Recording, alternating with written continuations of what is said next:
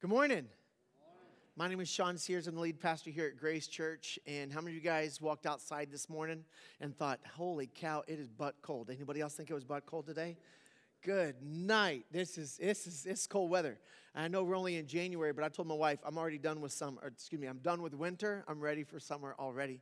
Uh, we're in the second week of our series uh, called the, the, One and Only, and we're talking about uh, the, the God. We're talking about the God. We're talking about God in the way that He's revealed Himself to us. Uh, we started this series last week talking about the triune nature of God. We said that God isn't complicated as much as He is complex. Uh, like if, if people are here, dogs would be like here. And it's not that we're dogs, we're creating the image of God, but that would be like where we are and where God is. And if you could explain everything about God, or if I could answer every question you had about God in a four week series, that'd be a pretty small God. So, God wanting to reveal himself to us is going to use simple language to talk about very complex things. Some of those things are outside our pay grade, and we're not going to be able to wrap our heads around it, like the idea that God is, is, is with himself and is himself, which is a really weird thing for us to wrap our head around, but, but he's the us God. We said there's, there's one God. Uh, that's what we learned last week. There's one God, and he's way more complex uh, than, than mankind. He created everything, and because he created everything, it's all his. And because everything belongs to God, he deserves to be worshiped. And that's what we talked about last week. Uh, and then the, the big idea was this that the more accurate your knowledge of someone, the more healthy and meaningful and intimate your relationship is going to be with them. So the more accurate you know, excuse me, the more accurate your information about God, the better possible, possi- sorry, I had way too much communion wine before I came out here. Let me put it this way. When I met Billy Jane, I instantly, I don't want to say I instantly loved her, that's not true. I instantly wanted to make out with her. That's what I wanted, if I'm going to be honest. I was a sophomore in college. She walked in the cafeteria. Uh, she was a freshman, and I was like, Dear God in heaven, let me just kiss that woman before I die. Woo! That's all I want. Like, that's, that was it. And that's so shallow, right? Like, uh, this is funny. On our third date, I, I, uh, I hadn't kissed her yet on our third date. And so I said, Hey, can I kiss you? And she, she said, uh, Only if it doesn't mean anything. so I kissed her. my first kiss with my wife didn't mean jack, but dang it, all them other ones did. All right. Anyway, my point is, is that that poor chick, she had no idea what pile of crap she was stepping in that day, right? Uh, she's been cleaning that off her shoes for the last 29 years. Um, well, not that I'm poop either. I'm not, don't mean that. My point is, is I didn't know her.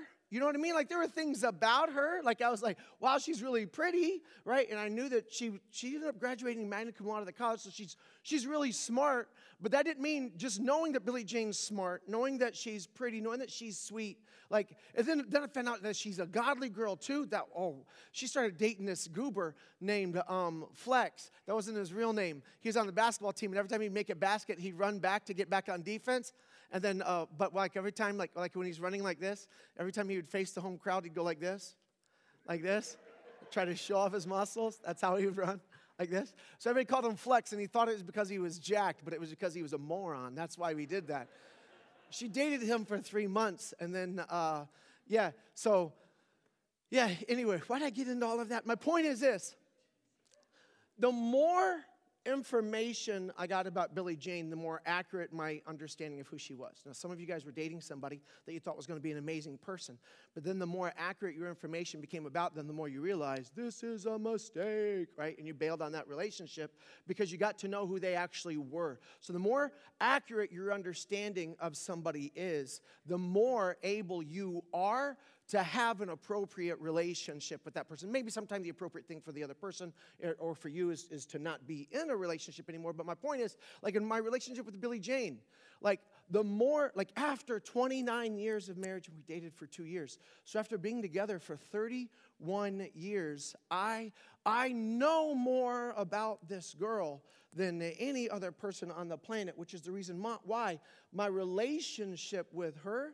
is more meaningful than any other relationship I have on the planet. Does that make sense? And so the, I, I, think for some of us, we have an idea of who God is, but if your information about God is inaccurate, it's going to negatively impact your ability to have a meaningful or healthy relationship with God. Does that make sense? That's the value of the, t- the teaching. And many of us do have a complicated relationship with God. So I believe that this series is actually going to make a difference in your uh, Sunday to Saturday spirituality, your relationship with God once you leave once you leave church every single weekend. Um, and the first thing I want you to know is, and this is the big idea for the whole teaching today, and that's this: that God wants you to know Him. God wants to be known by you. That's what you need to know. And, and I don't know. The idea of God wanting to be known by me is a little bit intimidating because some of us don't want that kind of heat, right? It's like I like the idea of God being in my life, but I don't want God all up in my life, right? Like that's like if He's gonna, like there's parts of my life I'd, I'd rather we be friends. right? Like I'm, I'm fine with God. Like when I, when I got cancer, I'm fine with God when I lose my job. I'm fine with God when I'm praying with my kids, when I put them down at night. Like I'm fine with all of that. But there's parts of my life that I'd rather him like, like stay out of because I'm sure he would want those things different than the way I'm comfortable with them. And it's like, with, like we're, we're, we get nervous with the idea of God and us being in some type of really personal connection. It makes us a little bit nervous, but it comes from Scripture, and that's Psalm chapter 46. So if you've got your Bible, why don't you go to Psalm 46? Uh, hopefully, you have an, uh, a hard copy uh, somewhere, but if you didn't bring it today, you probably have your cell phone. Uh, go ahead and pull it out. And, uh, anybody download that Chess app? Anybody download Chess app? I, I, okay, I'm the only one that downloaded the Chess app uh, my oldest son did. I spent eight hours in the last seven days playing chess. That's more chess than I've played my whole life, I think. I should not have downloaded that app. Um, that chess app. But anyway, if you, if you got a cell phone, uh, then you, prob- you, you may have the Bible app. If you don't, go ahead and download it. It's free. By the way, it's the number one most downloaded app in the world. Uh, but Psalm chapter 46, verse 10 says this uh, Be still. And some of you guys have been in church for a long time. You might know the way that this, this ends. Be still and what? Know that I, that I am God. That word, uh, I'm not surprising you when I tell you that the Bible wasn't originally written in English. That's not a surprise to anybody.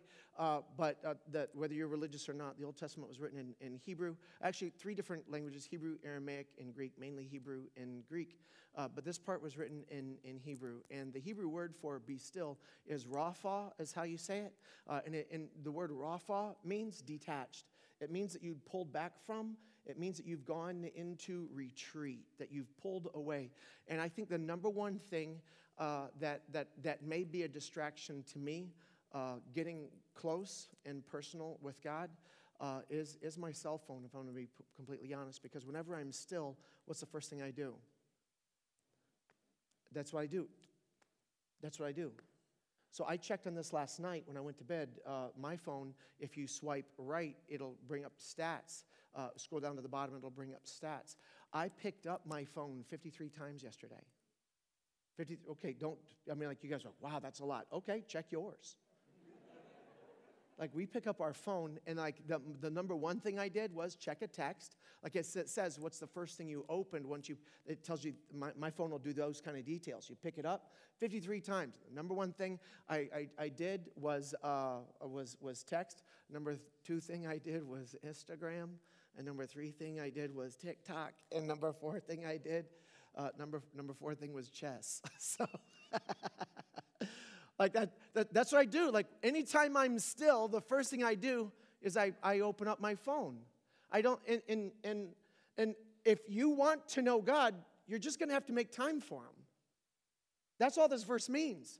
You've got to be still to actually know God for who He, like, if you really want to know God more, you're going to have to create downtime in your life that you don't fill up with anything else. And the number one competition for God with your time might be your cell phone. So maybe there ought to be some rules on that for yourself. But if you never make time for God, you're never going to know God. But the same is true for every relationship in your life. Am I right? If every time my wife wanted to talk to me, I did this. uh, she's going to start talking to me through an attorney at some point right? Like this, this, she, she, what Billy Jane wants is just my attention, and I don't think she's a jerk for expecting that. What I want from my kids is their attention, and I don't think I'm a horrible dad for that. Like, what I want is I want a meaningful relationship with the people that I care most about. And for that to happen, they have to give me their attention, and I have to give them mine. Two years ago, Ryan said, Oh man, this is a throat punch. Every time I talk to you, you're on your cell phone. Isn't that horrible? Your preacher's a horrible father. You just need to know that. No, it was, that was a Holy Spirit come to Jesus moment. That was God taking me to the woodshed through my son. That's what God did. And it was like, poof, he's right. I was like, no, not really. Poof, yes, he is. You shut up. Listen to him. Right? That was God in my heart. Like it, and it was and it was it was true. And all Ryan was saying is, I can't have a meaningful relationship with you with my dad if you won't give me 100% of your attention. And that's all this scripture is saying. If you want to know God, you have to create moments where you be still, where you pull away, where you actually make time to know God. And here's what's crazy. And know that I am God, the Hebrew word there for God is Elohim, which is the plural word for the Jewish word for God, not the singular word. Isn't that crazy? Be still and know that I am, like we said last week, that I am the us God. I am the us God. Now that I showed a little video that I thought would help, and I, I think I, I, think it did help. I got some feedback that said it, it was helpful. Uh, but the, my go-to metaphor for the us God, the idea that there is one God who is three, but one. I mean, Christians have invented a word for this. We call it the Trinity. But the idea that there is one God who exists in three parts is something that's consistent uh, from the Hebrew uh, first book of the Bible, actually, the first chapter of the Bible, actually, all the way to the end of the Bible. There's just not one word to describe the complexity of that idea that there's one God who is somehow three parts, but with and is at the same time. And that's that part about God that's a little bit above my pay grade. There's a lady in our church named Teresa Reardon who works for uh, Town Hall in Norton. And uh, there is uh, uh an, uh, Pakistan, an Afghanistan or Pakistan. I get them mixed up often. Um, uh, town that was wanting to learn uh, how to do civil, civil, government better. And so somehow, uh, between their country and our country, they established some type of a friendship so that the leaders of this town came over actually and studied Norton. I guess it was like the same type of demographics or whatever, the same size or whatever, but they, want, they, they picked Norton. Uh, so, yeah, Norton, Norwood. Norton, which is the one that's uh, on the other side of 95. Uh, what's the, what's what, just on the other side? Uh, right above Walpole? That's Norwood. Norwood. It was Norwood. Sorry. I've been saying Norton this whole time. Is that right? Okay, it's not, you guys like, I don't know, I'm not even listening to your story anymore. You're just rambling. they came to look at Norwood. And uh, Teresa is one of our greeters here at Grace Church. She's, a, she's one of the coach in, in our leadership pipeline. And, and if you've ever met if you've ever met her, she's invited you to be on her ministry team because like this chick is a stinking recruiter all day. Like she should have been in the military. We'd have the largest military in the world if she was. She can recruit anybody to do anything. She's a ninja. So she's got all these Muslim people uh, in, in her building, and, and then she, and she says, Our church is having a trunk or treat tonight. This is when we were in the old building on Page Street. And she goes, Would you guys want to go? And they're like, Well, what is it? And I don't know what she said to answer that question, but she got all of these people from Pakistan over to Grace Church that night for our outreach event. So we invited, we're up in the office and we're talking just kind of like a meet and greet type of thing, and it was going really well. And on our way out, uh, the lady who's in, was in charge uh, said, or the lady who was most outspoken, assume she was in charge. I don't know. She's just the most bold. She said, You know, you Christians, you don't make any sense. I was like, Do tell. And she said, uh, You say that there is one God, and you say that there are three gods. Show me anywhere in nature where that's where that's scientific like that, that's, that that goes against science and math it doesn't make any sense and god is rational why would god why would god do that and and, and then what i used was a metaphor that that i believe was helpful and she didn't like fight back with me on it. So I don't. I still pray for that lady. I don't know her name, but ever, God, wherever that you know lady, that Muslim lady is, I pray that you would like like speak into her heart and draw her to yourself. But what I what the metaphor I used was was water. So I I have here in my glass uh, just one thing. What's the one thing I have in my glass? Right, vodka. But you, for your sake, it's water. But I'm sorry, that's so inappropriate. Am I allowed to make jokes like that at church? I have no idea. I have one thing, I have water, but I also have water and I have what floating in it.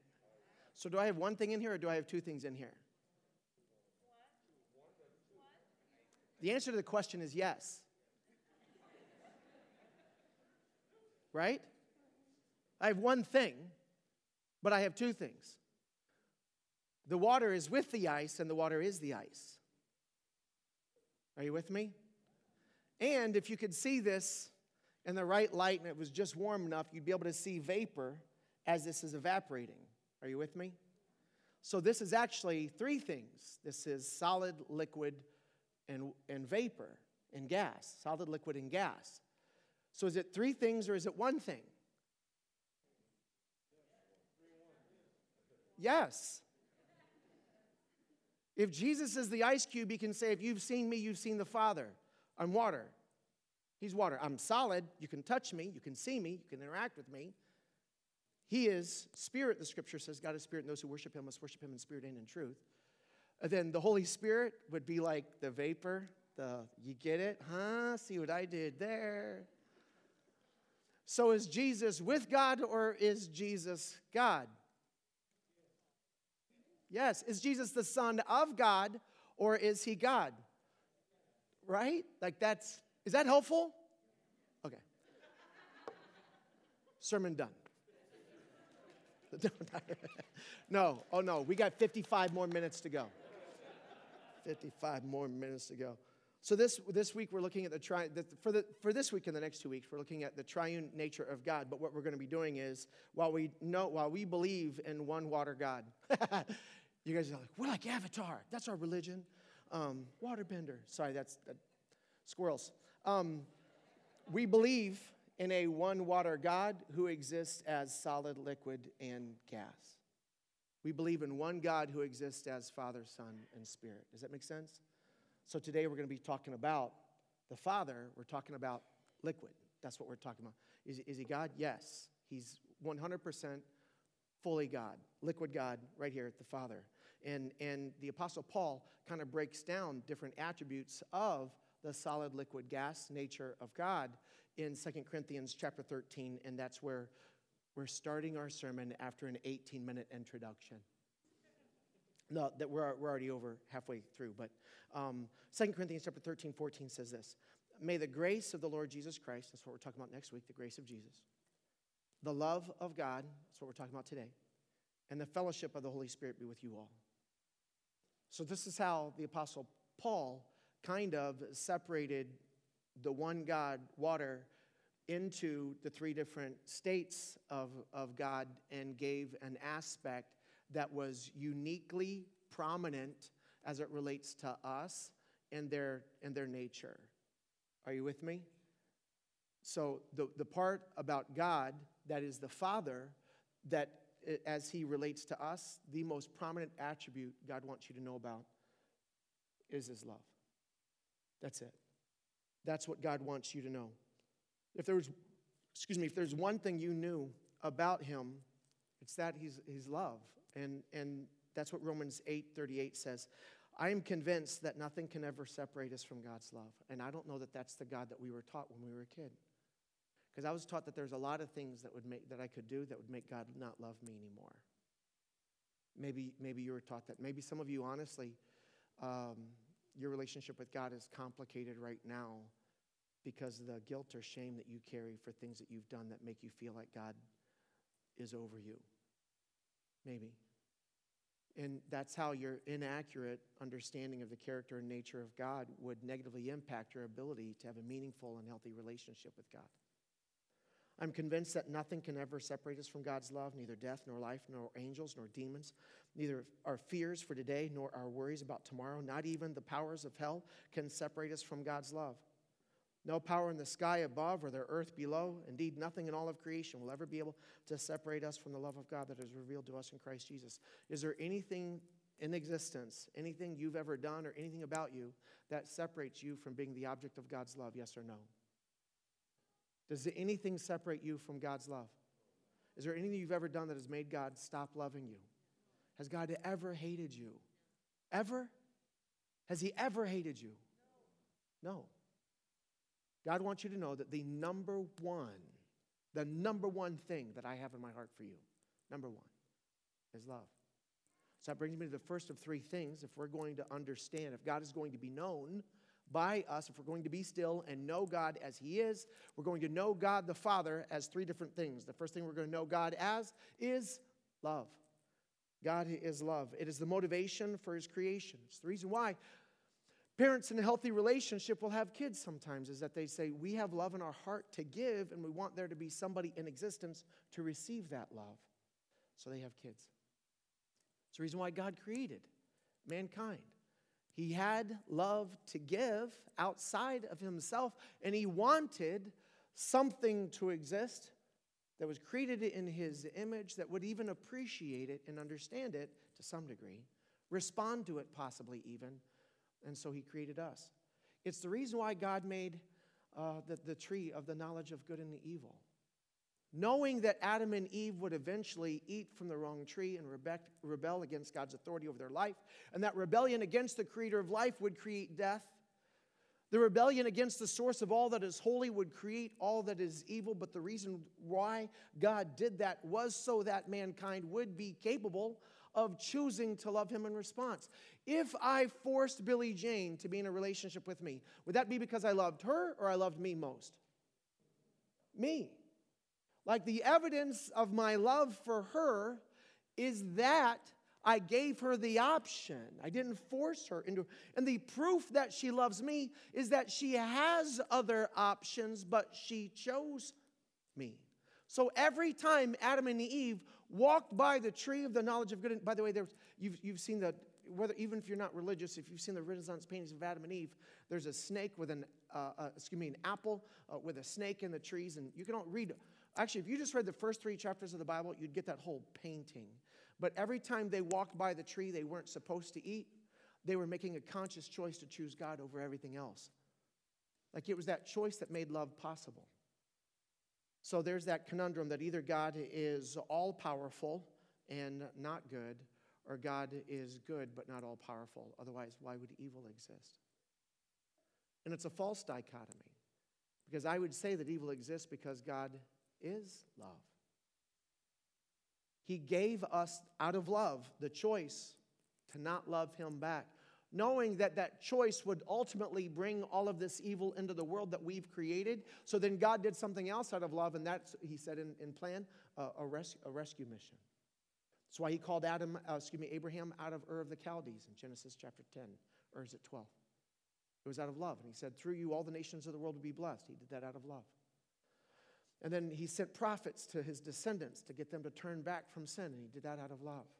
And he even rescued people that were not descendants of Abraham, like the city of Nineveh, which is the capital city of Assyria, that would eventually cause all this destruction and be the end of Israel as a nation. God rescued Nineveh out of love.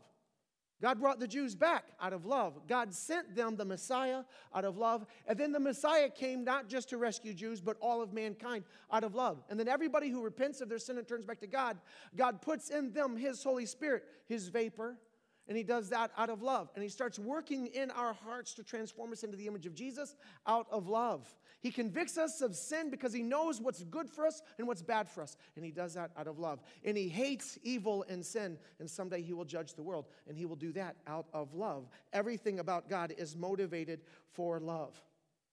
So I don't know why it is that we think of God as some remote, distant, and detached ruler who's waiting to smack everybody on the head with a baseball bat because David didn't see God that way. And David had an affair with his best friend's wife, got her pregnant, and then got that guy killed to cover up his adultery.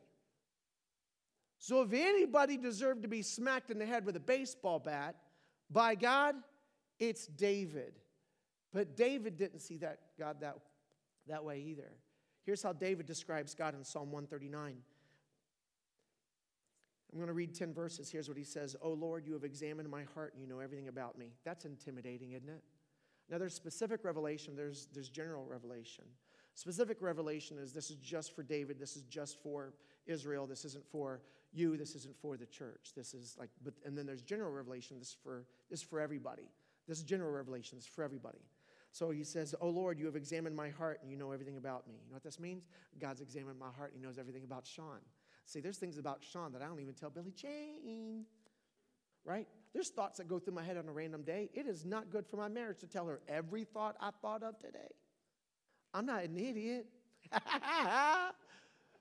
but God, like my heart, my heart, heart. Like there's hopefully, like I can't think of anything in my life I haven't told my wife. Maybe there's something you go, well, there's something I haven't told my wife because you're a smart man too, right? Like there's things like that go through our head that we've thought about in our heart that if everybody knew everything, if everybody, if the person that you love the most could examine everything in your heart, would they still be the person who's closest to you in your life? Like, I don't know. Like, God knows. He's examined everything about me. He knows my heart, knows everything about me. He knows when I sit down, when I stand up. You know my thoughts even when I'm far away. You see me when I travel, when I rest at home. You know everything I do. You know what I'm going to say even before I say it, Lord. You go before me and you follow me. You place your hand. And that's what's crazy. God, you knew what I was going to do before I did it. You knew what I was going to say before I said it. You knew the thoughts that were in my head that led to what I did or what I said. God, you know everything in my past, everything in my present. You know everything in my future that I haven't done yet. And God, knowing all of this about you, here's what David said. And still knowing all of this about you, what does God do? Here's what he says You place your hand of blessing on my head. Such knowledge is too wonderful for me. God, it's too great for me to understand. Like, it's just too much. That you would know every thing I've ever done, everything I've ever said, everything I've ever thought and you still keep your hand on my head to bless me? I don't understand that. Like, I'm incredibly thankful for it, but I wouldn't do that for anybody else.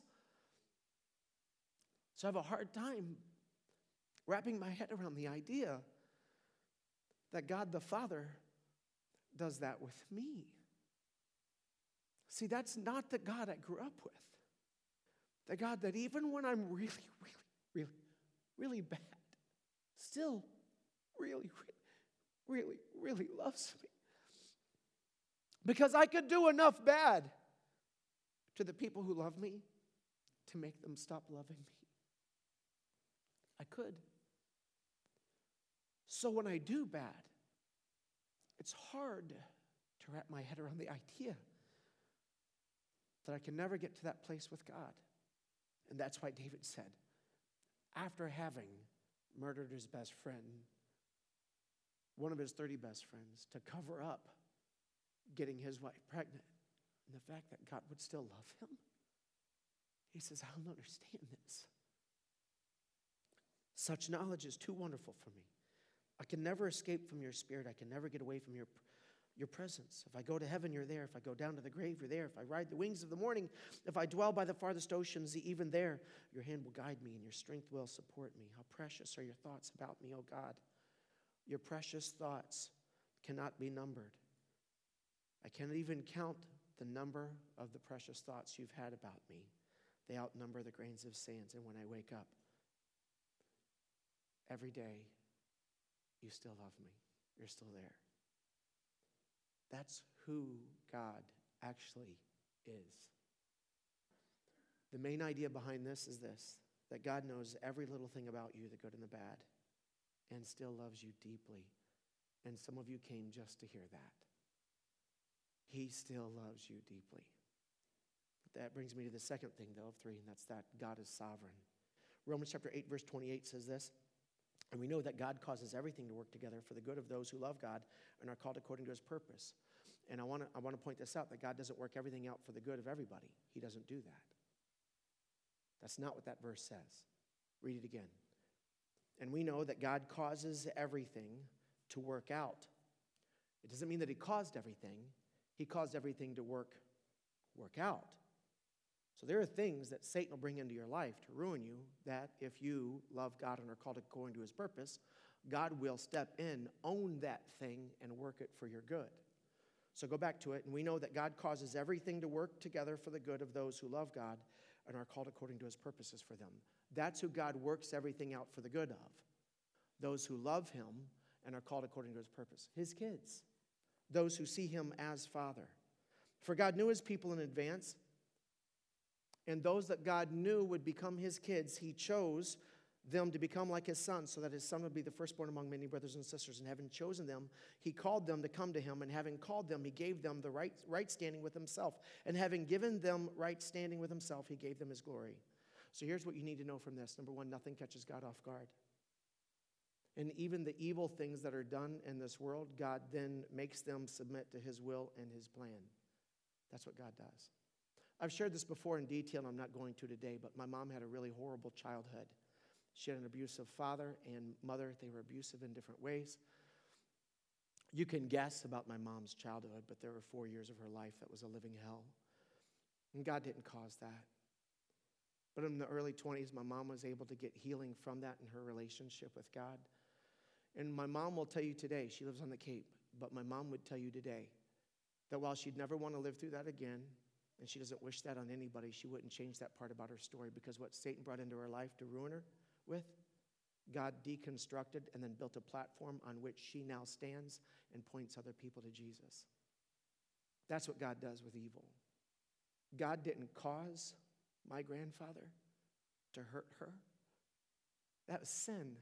The Bible says God does not sin, neither does he tempt any man with sin. Sin never finds its source in God, but its redemption only finds its source in God. You remember the story of Joseph? Joseph was his favored son. His dad had four wives. That was a dysfunctional family. I just want to point that out there. By the way, the Bible never affirms that either as a noble thing, uh, because the Bible actually teaches one and one. So, but he had he had four, as you do, and then uh, the the second wife was actually his favorite wife, but she couldn't have any kids until his other three wives had ten kids, and then finally his favorite wife had her first kid. Told you it's a complicated, dysfunctional family. And then that son never had to work a day in his life, but the older 10 brothers did. And he would send the younger brother to go check on the older brothers, which made him really popular with his older brothers.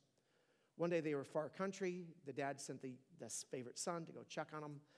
And they said, Wouldn't it be great if we killed him? They're like, Yeah, that would be awesome. And then the second of the oldest brother, I don't know where he's at, but he's somewhere else. Bible doesn't say. Maybe went to the restroom for all we know. But the other nine, when Joseph are there, when Joseph gets there, uh, then they beat him up and they throw him in a bottom well, and, and they're deciding how they're going to kill him. Or maybe they're deciding which one of them is going to have to do the dirty deed, because it's going to be on their conscience forever. Then the second, the oldest brother comes back and goes, What's Joseph? What, what the heck? He's like, Well, we said we were going to kill him. Yeah, I thought we were joking. Like, what the heck, right? Like, crap. Well, you, we need to let him go. Well, you can't let him go. We just beat him up. Now he's going to go tell dad. It's like, we got to do something with him. So he said, Oh, I know what we'll do. This will be better. Let's sell him into slavery because that's so much better than a, a right, death. So he gets sold into slavery. God wasn't behind their choice to betray their brother. They tell the dad that he's been killed by an animal. And there's no video cameras, they hadn't been invented yet, right? So there's no proof. And all of them had the same story, so the dad believed it. He gets sold into slavery uh, to a guy whose wife takes a shine to him. And when she makes her advances and he spurns her advances, she's shamed that her slave would reject her, so she accuses him of attempted rape. And he's convicted of rape.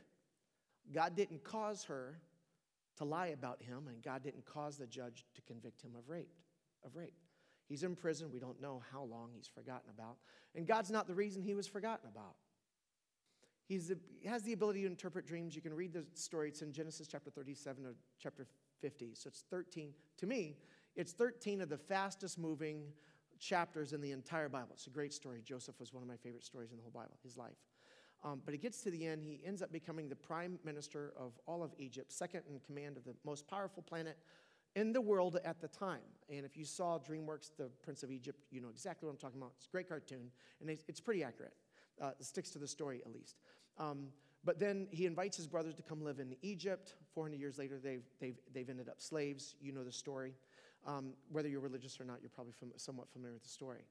Um, but when they, they all come, the, the, the, older brothers, they're like, oh my word, you know, and then the, Joseph hugs them. He says, no, uh, you know, I, I, I believe that I've been sent ahead. I, you know, I love you guys. I completely forgive you. But then dad dies. So now the brothers are terrified because they think Joseph has just been waiting for dad to die so he could take his revenge. And Joseph calls his brothers when he together to meet with him, and they're all convinced this is he's going to chop our heads off. This is going to be horrible. And this is what Joseph says in the last chapter of Genesis, Genesis chapter 50, verse 20. Here's what he says You intended to harm me, but God intended it all for good. He brought me to this position so I could save the lives of many people. Here's what you need to know from this passage of Scripture is that while God is not the source of everything evil in the world, God's the one who owns it and makes it his. That's what he does. Satan will bring things like, like his, Satan led his brothers to destroy him. But God said, Nope, I'm going to use this for something good. He's accused of rape and thrown in prison. God goes, You know what? Because I knew everything that was ever going to happen, I know every counter move in response to every move you make, and knowing every move you're ever going to make ahead of time, God makes the counter move plan ahead of time so that when you make that choice to do that, He's got the counter move so that He can work all things out for His glory. How many guys saw the end game, uh, the Avengers end game? Did anybody see the end of that? Okay, like when Thanos puts like on the, the, the he's got the five mood rings. I know they're not mood rings, but you know what I'm talking about on his glove and he's going to snap and destroy the whole world. Doctor Strange is sitting over there on the side and he like run he can see the future so he runs through all the different scenarios and he's sitting there twitching like this and he runs through every scenario all the millions and millions and trillions of different of options of the way that this could work out and he said there's only one way in which this works out for good. But it, it's going to call for his death and then he dies. How about that for a Messiah complex to the story, right? Like there's only one scenario in which it all works out, but God the Son has to die right? Like that's that's that's that's the idea behind this. God knows every choice mankind will ever make and knows every counteraction to bring about his kingdom his glory. And if you are called to his purposes you're good. Other verses talk about the way that god causes nations to rise and fall how the, how the places uh, how he places people in positions as rulers kings and presidents. So why is it during the most unsettling year in recent years this past year when the church had its greatest moment to shine we lost our flipping minds like everybody else? Why is that like, I, I don't care what you, you think about Trump, but Trump being president made some of you guys on the left who are followers of Jesus lose your flipping minds. As though there is no God who didn't know that Trump was going to be president. Now, I'm not saying he got Trump elected president, but God knew it was going to happen, and he made sure that Trump being president works out for his good, his kingdom purposes, and his plans in the world. And those of you on the right lost your flipping minds when Biden became president. You lost your flipping minds as though there is no God who does not love you and is not sovereign and got off his throne and lost control of the world. This was, this last year, God knew George Floyd was going to die. He knew Ahmaud Arbery was going to die. He knew. He knew about the protests, and he knew about the people who would hijack them for riots, and he knew the way that this was divide us even more than we've ever divided.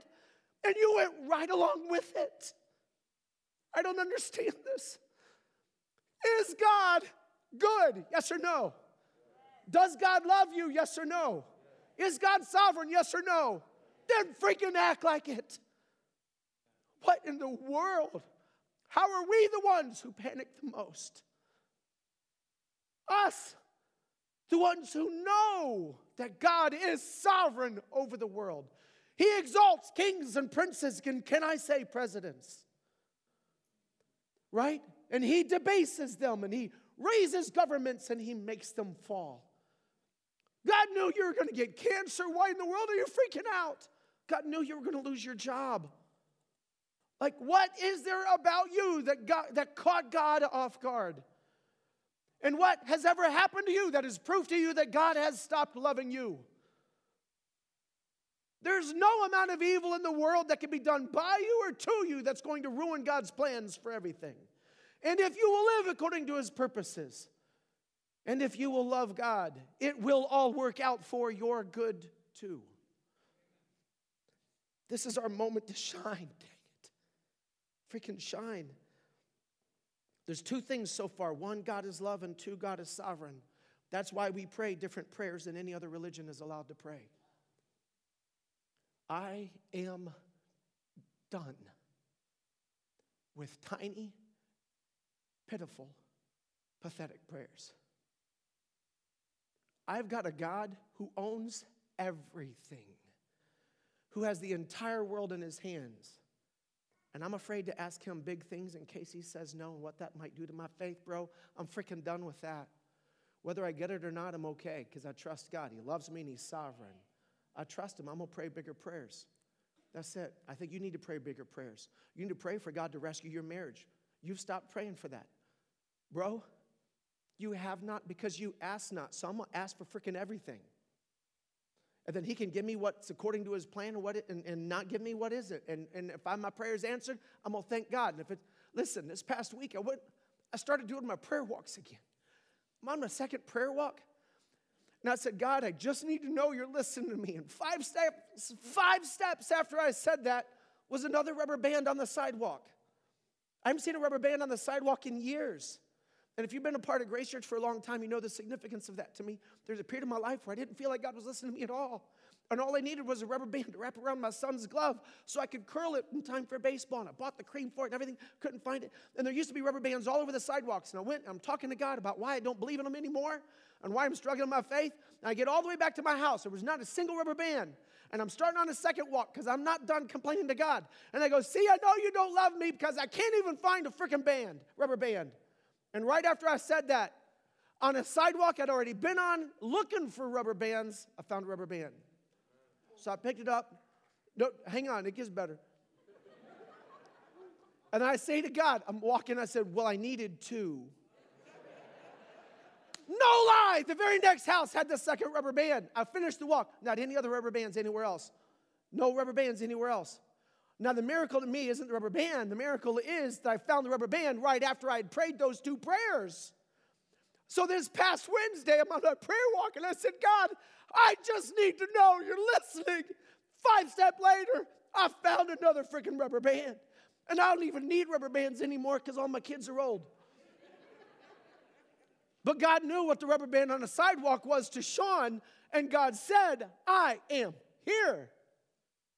I asked God last Friday, Dear God, I don't know about all the anointing stuff. And I had a friend of mine, we're going to talk about this, we're going to talk about the Holy Spirit with a balloon. A balloon is 100% full of air, but it's got more room for more air.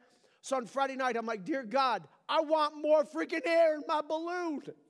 I want all of you. I don't want parts of you. I want you in every part of my life. Uh, God, I want you to anoint me with your presence, dear God. The next morning, Saturday morning, I'm praying bigger prayers. That's all I'm saying. I woke up Saturday morning. A friend of mine I haven't talked to in four years randomly said, Sean popped up in my thing. Everybody pray for my, my friend Sean Sears that he would receive an anointing from God to keep doing the ministry that God's called him to. He used the same words as my prayer from the night before. Now, that's not the miracle to me. The miracle to me is that it was the day after I asked God. Like, I'm just saying, you want your kids to come back, but you've stopped praying. You want a healthier relationship with your family, but you've stopped praying. You've gone to a pathetic and puny, tiny, pitiful place in your relationship with God. And God's bigger than this, dang it. Act like it. Pray like it. He wants to be known by you, but you have to make room for Him. He will not shout over your Candy Crush. Somebody tweet that. now my introduction's over. Just kidding, it's not. Last thing God is Father.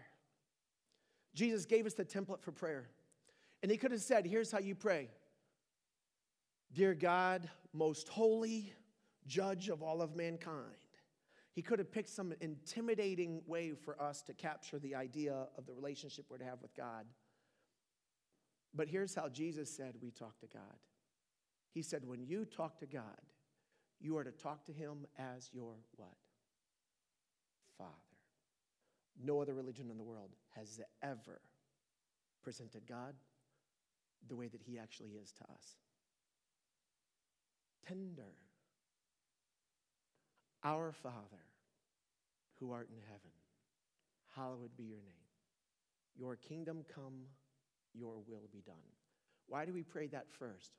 Because we know that He is love and that He is sovereign. And the best thing for me is what you want for me. So your kingdom come on earth. That's what I was praying yesterday. God, I want your will to be done in my marriage. I want your will to be done in my, my relationship with Ryan, with Garrett, with Lauren, with Garrett and Lauren's spouses. I want your will to be done in my relationships at work here at the church. I want your relation, I want your will to be done in the way that I lead. I want your will to be done in the way that I talk to people. I want your will to be done. I mean, that's the way they're supposed to talk to them. But we're not talking to them in a position of fear. We're talking to in a position of familiarity. You guys know JFK, right? John F. Kennedy Jr., right? No, not Jr., but JFK, right? Have you guys have ever seen this picture? The most powerful man in the world at the time Communists all over the planet live in fear of him, but John Jr. plays under his desk. Because while that man was sitting on top of the most powerful nation in the entire earth, to John Jr., he's just what? Daddy. The truth is, God is the judge of all mankind, but he would rather be the father of all mankind. He is your judge, but he would rather be your father. That's what he wants. We've only been given the image of God as a distant, vengeful, and all powerful judge, and he is, but he'd rather be your father. God is willing to be your father if you would be willing to repent. Because you've had you have free will. And you and I, of our own free will, have broken probably all of the commandments. I have. I'm sure you have broken most of them. If you've broken one of them, the book of Hebrews says, then you're guilty of breaking all of them because the God who wrote the one you broke wrote the other ones that you didn't break. So you've still transgressed against the same person the same way. You're still guilty before God. That's what Hebrews says. And each one of us, of our own free will, have turned our back away. You have, so have I. We've turned our back on the source of all that is good, on the source of all that is holy, on the source of life. And we've brought into our own life all that is bad, all that is evil, and all that we've experienced the death of many good things in our lives because of our choice to turn away from God. And God, out of love, isn't going to force you to turn back. That's a choice you get to make in response to what He's doing in your heart right now. You can repent of your tendency to live without regard to His will for your life. And all that means is you come to a place where you mourn your sin, your disobedience towards Him, your selfishness towards your fellow man, and you turn back around to God. Say, God, I want you. Jesus, Thank you for dying on the cross for my sins, raising from the dead with new life. I want new life. I am your dude. I'm all in. I'm your girl. I'm all in. You've got me for the rest of my life. On that day, the Bible says you receive the adoption as sons and daughters of God. He now becomes your father. You get to pray different prayers.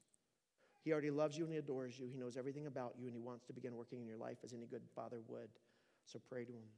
Pray for His will to be done because you trust that His will is what demonstrates the most love for you, for others, and will accomplish the most good in the world. God hasn't lost track of the world or you in it. He's got this, so start praying like it. And the last thing I want you to know is this the more accurate your knowledge of God is as Father, the more healthy, meaningful, and intimate your relationship with Him will become. So, what you, should you do in response to a teaching like this from the Bible? Peter gives us the answer in 1 Peter chapter 5, verse 6 and 7. Here's what he says. So here's what you ought to do. You know what you ought to do? Humble yourself under the mighty power of God. Recognize that the world does not revolve around you, it's His. But the cool thing is, He could be your Father. Humble yourself under the mighty power of God, and at the right time, He'll lift you up in honor. And because He is your Father, give all your worries and cares to God because He genuinely cares for you. And I'm going to give you the chance to pray to him right now. So if you would bow your head with me. First Peter, oh, excuse me. Humble yourself under the mighty power of God. That's what First Peter says. So this is your prayer. Dear God, I am yours. Everything, God, belongs to you.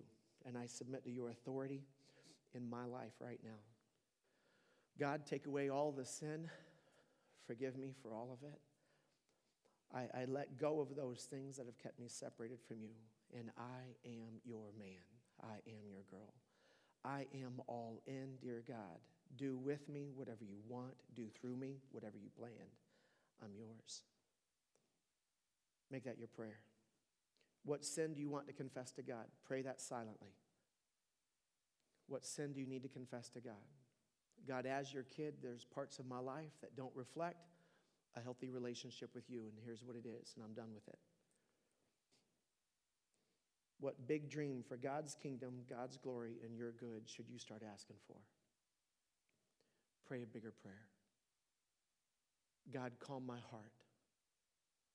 God, if there's somebody in here who's got some type of sickness that is not according to your plan for their life, in the name of Jesus, dear God, heal them for the marriages in this church, God, that are on the edge of falling apart. Dear God, bring life back to those dead relationships. For the parents who don't get along with their kids, for the kids who don't get along with their parents, for the siblings that don't get along, for the roommates that are fighting, dear God, let your will be done. Humble us, dear God. Help us to recognize that you are love, you are sovereign. We can walk confidently in a broken, screwed up, chaotic world because you're, you're ours and we're yours. That's our prayer. We ask this in Jesus' name, and we all say together,